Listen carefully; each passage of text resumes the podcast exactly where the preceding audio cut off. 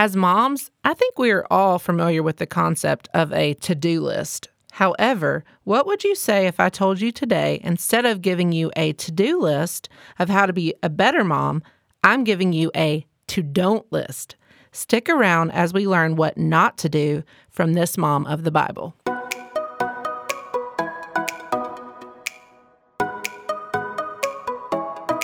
Welcome to the Faithful 31 Moms podcast. Wherever you find yourself today, multitasking or just trying to catch a quiet moment alone, I'm so glad you're here as we learn together how to live out our faith and point our kids to Jesus.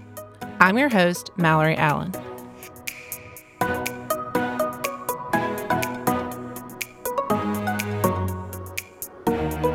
Thanks for joining me today as we continue learning together about different moms from the Bible.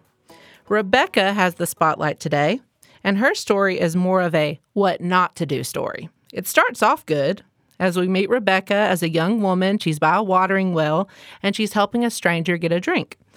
That stranger turns out to be a servant for Abraham, who was actually on a mission to find Abraham's son Isaac a wife. Not a big page turner yet in the story, Rebecca turns out to be that girl. So she is taken home to Abraham and Sarah to marry their son Isaac. But Rebecca's motherhood journey did not actually begin for another 20 years. So that's where I want to land today. The Lord, He eventually blessed Rebecca and Isaac with twin boys that the Bible said wrestled in her womb. So this is just foreshadowing the future. Esau, he was the firstborn of the twins, and then Jacob came next. So it says in the Bible that Jacob came grabbing Esau's heel. So from day one, Jacob was always fighting to be first. And this really only continues through adulthood. As you read the story, it's easy to see that Jacob was clearly Rebecca's favorite and Esau was Isaac's favorite. And you and I both know that having favorites with our children is a dangerous game to play, right? And this story is a really good example of why that's true. So let's continue on with the story. Isaac, he's getting really old. They had to wait a really long time to have kids. He's really sick, and he sends his favorite Esau out to hunt for him some dinner. And he says, When you come home, I'm going to give you your firstborn blessing. This was just a fancy way of saying in the Bible, it was something that the, the father did with the firstborn son, a blessing that he gave only the firstborn. So this is when the story starts to get a little tricky. Rebecca overhears Isaac telling Esau all of this, and she takes matters into her own hands here, where she probably should not have. Rebecca tells Jacob to help her fix a meal for Isaac and that he was going to disguise himself as his brother and trick his father into giving him the blessing instead of Esau.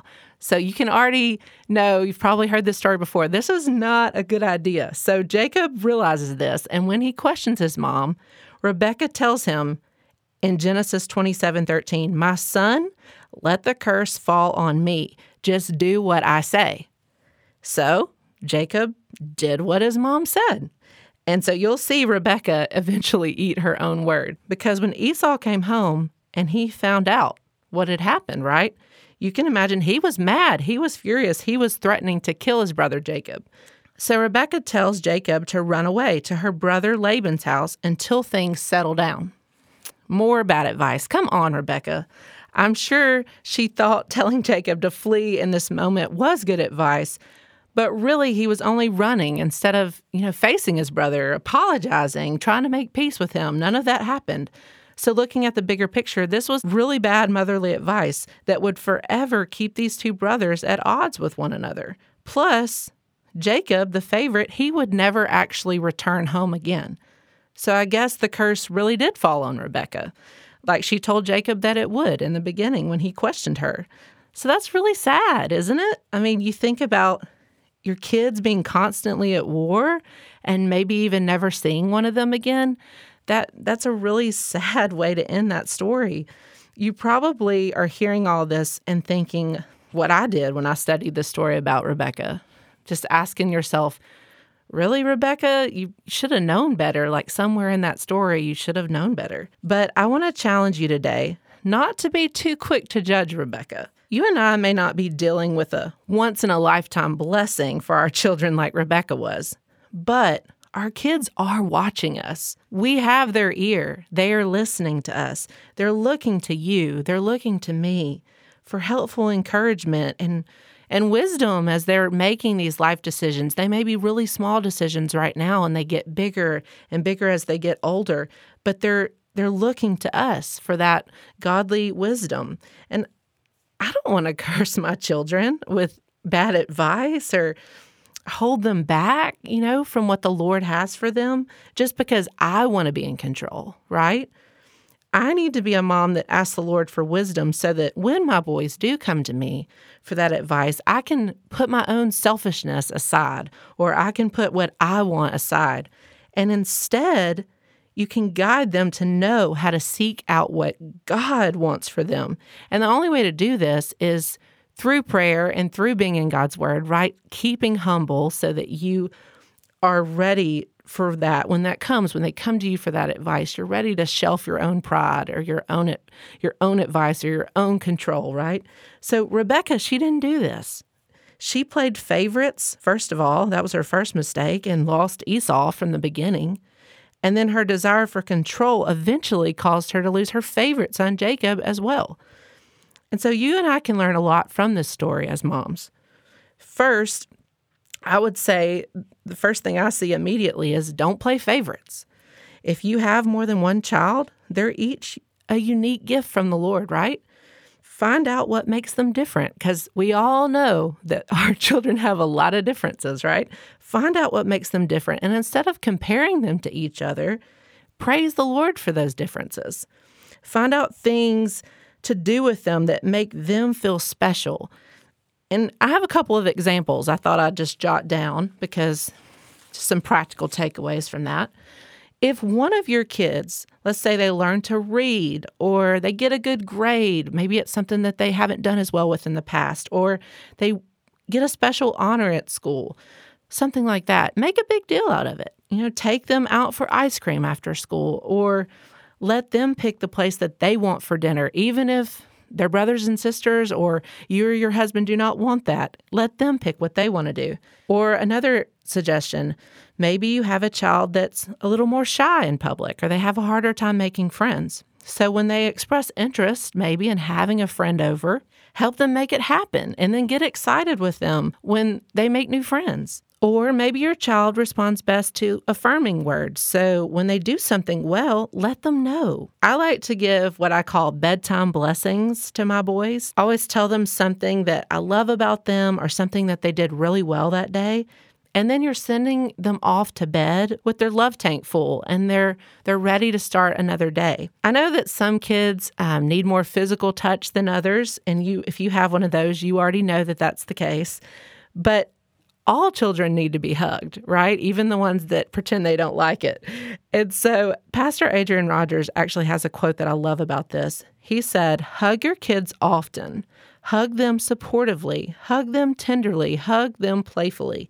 Even when that teenage boy says, Oh, mom, and tries to pull away, inside, he still wants you to hug him. So just do it.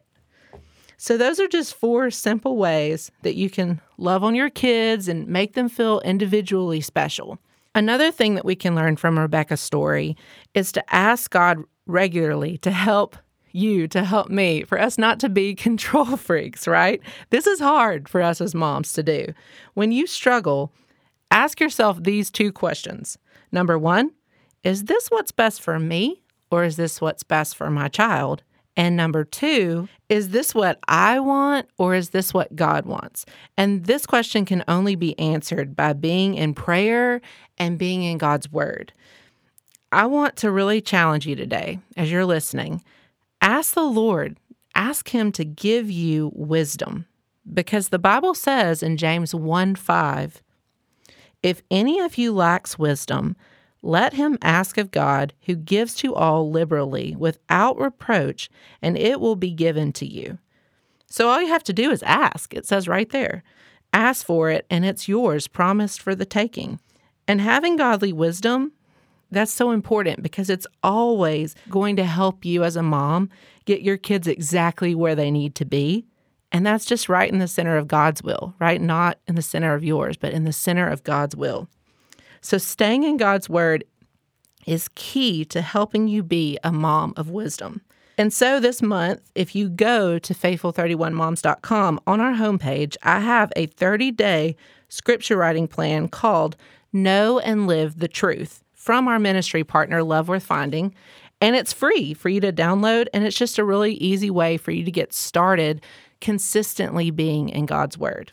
Thank you so much for listening today. I hope that you've been challenged. I hope that you've been encouraged. And if you've enjoyed this episode, there are two ways that you can help more moms find this ministry. Number one, if you'll just leave a quick podcast review. And number two, if you'll just share this episode with your mom friends on social media and you can tag me, that will help so much. And to catch all the latest, you can follow me at Faithful31Moms on Instagram. Thanks again and have a blessed day.